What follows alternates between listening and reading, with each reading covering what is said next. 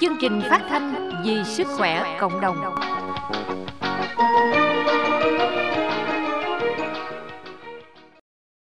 Thưa quý thính giả, sốt xuất huyết là bệnh lý phổ biến ở người lớn lẫn trẻ em với nhiều ca tử vong trong vòng 5 năm trở lại đây. Kể từ năm 2000, trên toàn quốc ghi nhận hơn 52.000 ca bị sốt xuất huyết, trong đó tử vong gồm 29 ca. Ngoài ra, đợt bùng phát vẫn không có dấu hiệu hạ nhiệt và đang có xu hướng gia tăng từ tháng 6 năm 2022 cho đến nay.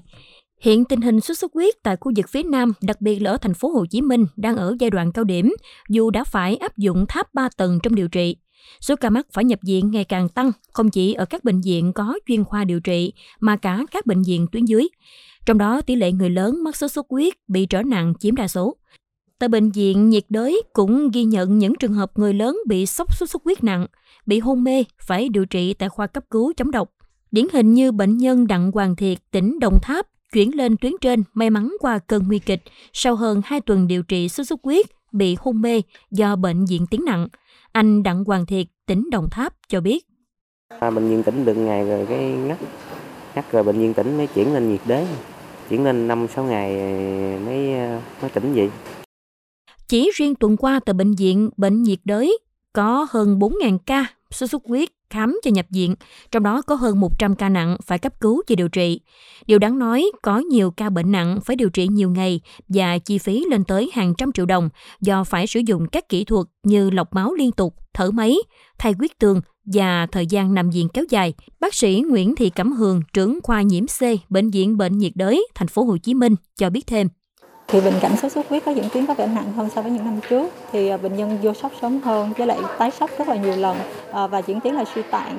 đặc là suy gan, suy thận là có vẻ tăng hơn so với những năm trước. Nói chung là có vẻ nặng hơn và điều trị nó sẽ khó khăn hơn. Đối với cái phân độ mà sốt xuất huyết cảnh báo thì cần phải lưu ý những triệu chứng ví dụ như là sốt cao, đường nhiều, mệt mỏi, ăn uống kém, à, nôn ói nhiều hoặc là cái triệu chứng là đau bụng nhiều đặc biệt là vùng dưới sườn bên phải đặc biệt là những cái trường hợp mà sốt xuất huyết ở những cái cơ địa mà có bệnh nền à, cơ địa béo phì hoặc là phụ nữ có thai à, thì cũng nên đó là đến khám và theo dõi tại cơ sở y tế. Các chuyên gia y tế dự báo trong tháng 11 và 12 tới, nhiều khả năng sẽ là đỉnh điểm của dịch sốt xuất huyết ở nước ta. Như vậy, với dịch bệnh này, làm sao tránh những sai lầm đáng tiếc khiến bệnh trở nặng, nguy kịch đến tính mạng? Chúng ta cùng nghe những khuyến cáo của bác sĩ Nguyễn Thanh Phong, bệnh viện Bệnh nhiệt đới thành phố Hồ Chí Minh. Khuyên người dân là không chủ quan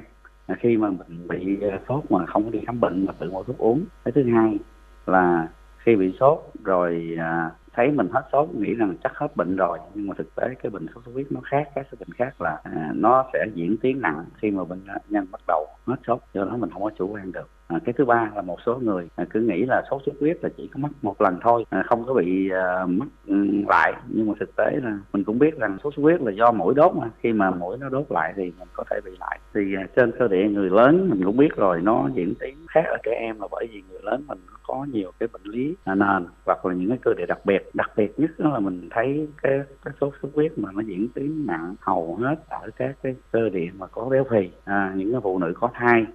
hoặc là những cái bệnh à, những bệnh nhân mà nó có những cái bệnh lý mãn tính ví dụ như là tiểu đường cao huyết áp hay là bệnh thận mạng à, hoặc là bệnh gan mạng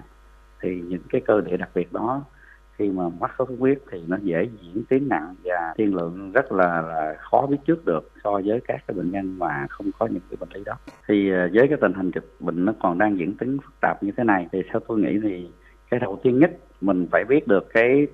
nguyên nhân gây sốt xuất huyết đó là do mũi. À, như vậy thì mình làm sao mình phải à, vệ sinh môi trường mình làm sao à, cho cái à, môi trường xung quanh mình thông thoáng đừng có để những cái nước động để nó thành những con lăng quăng ra thành mũi và đốt đó là cái thứ nhất là ngoài cộng đồng. Thứ hai nữa ở cộng đồng nữa là làm sao mà khi mà mình đã dọn dẹp sạch sẽ rồi thì mình cũng làm sao cố gắng à, đừng có để mũi đốt. Và khi mà mũi đã đốt mà khi đã, đã sốt rồi thì cũng nên đi khám bệnh khi mà bị sốt để loại trừ có phải sốt xuất huyết không để có một cái kế hoạch theo dõi điều trị cho nó phù hợp tránh những trường hợp mà mình chủ quan không có đi khám sớm.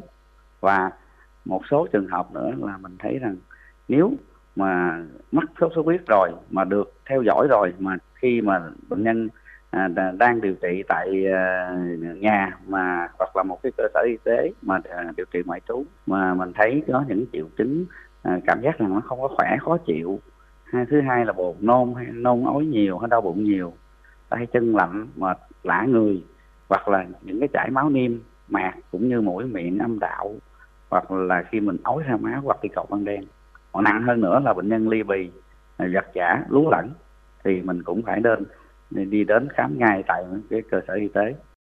những khuyến cáo của bác sĩ Nguyễn Thanh Phong, trưởng khoa nhiễm D, bệnh viện Bệnh nhiệt đới thành phố Hồ Chí Minh cũng đã kết thúc thời gian của chuyên mục Sức khỏe cộng đồng của Đài Phát thanh Truyền hình Kiên Giang. Cảm ơn sự quan tâm lắng nghe của quý vị. Xin chào và hẹn gặp lại vào chuyên mục kỳ sau.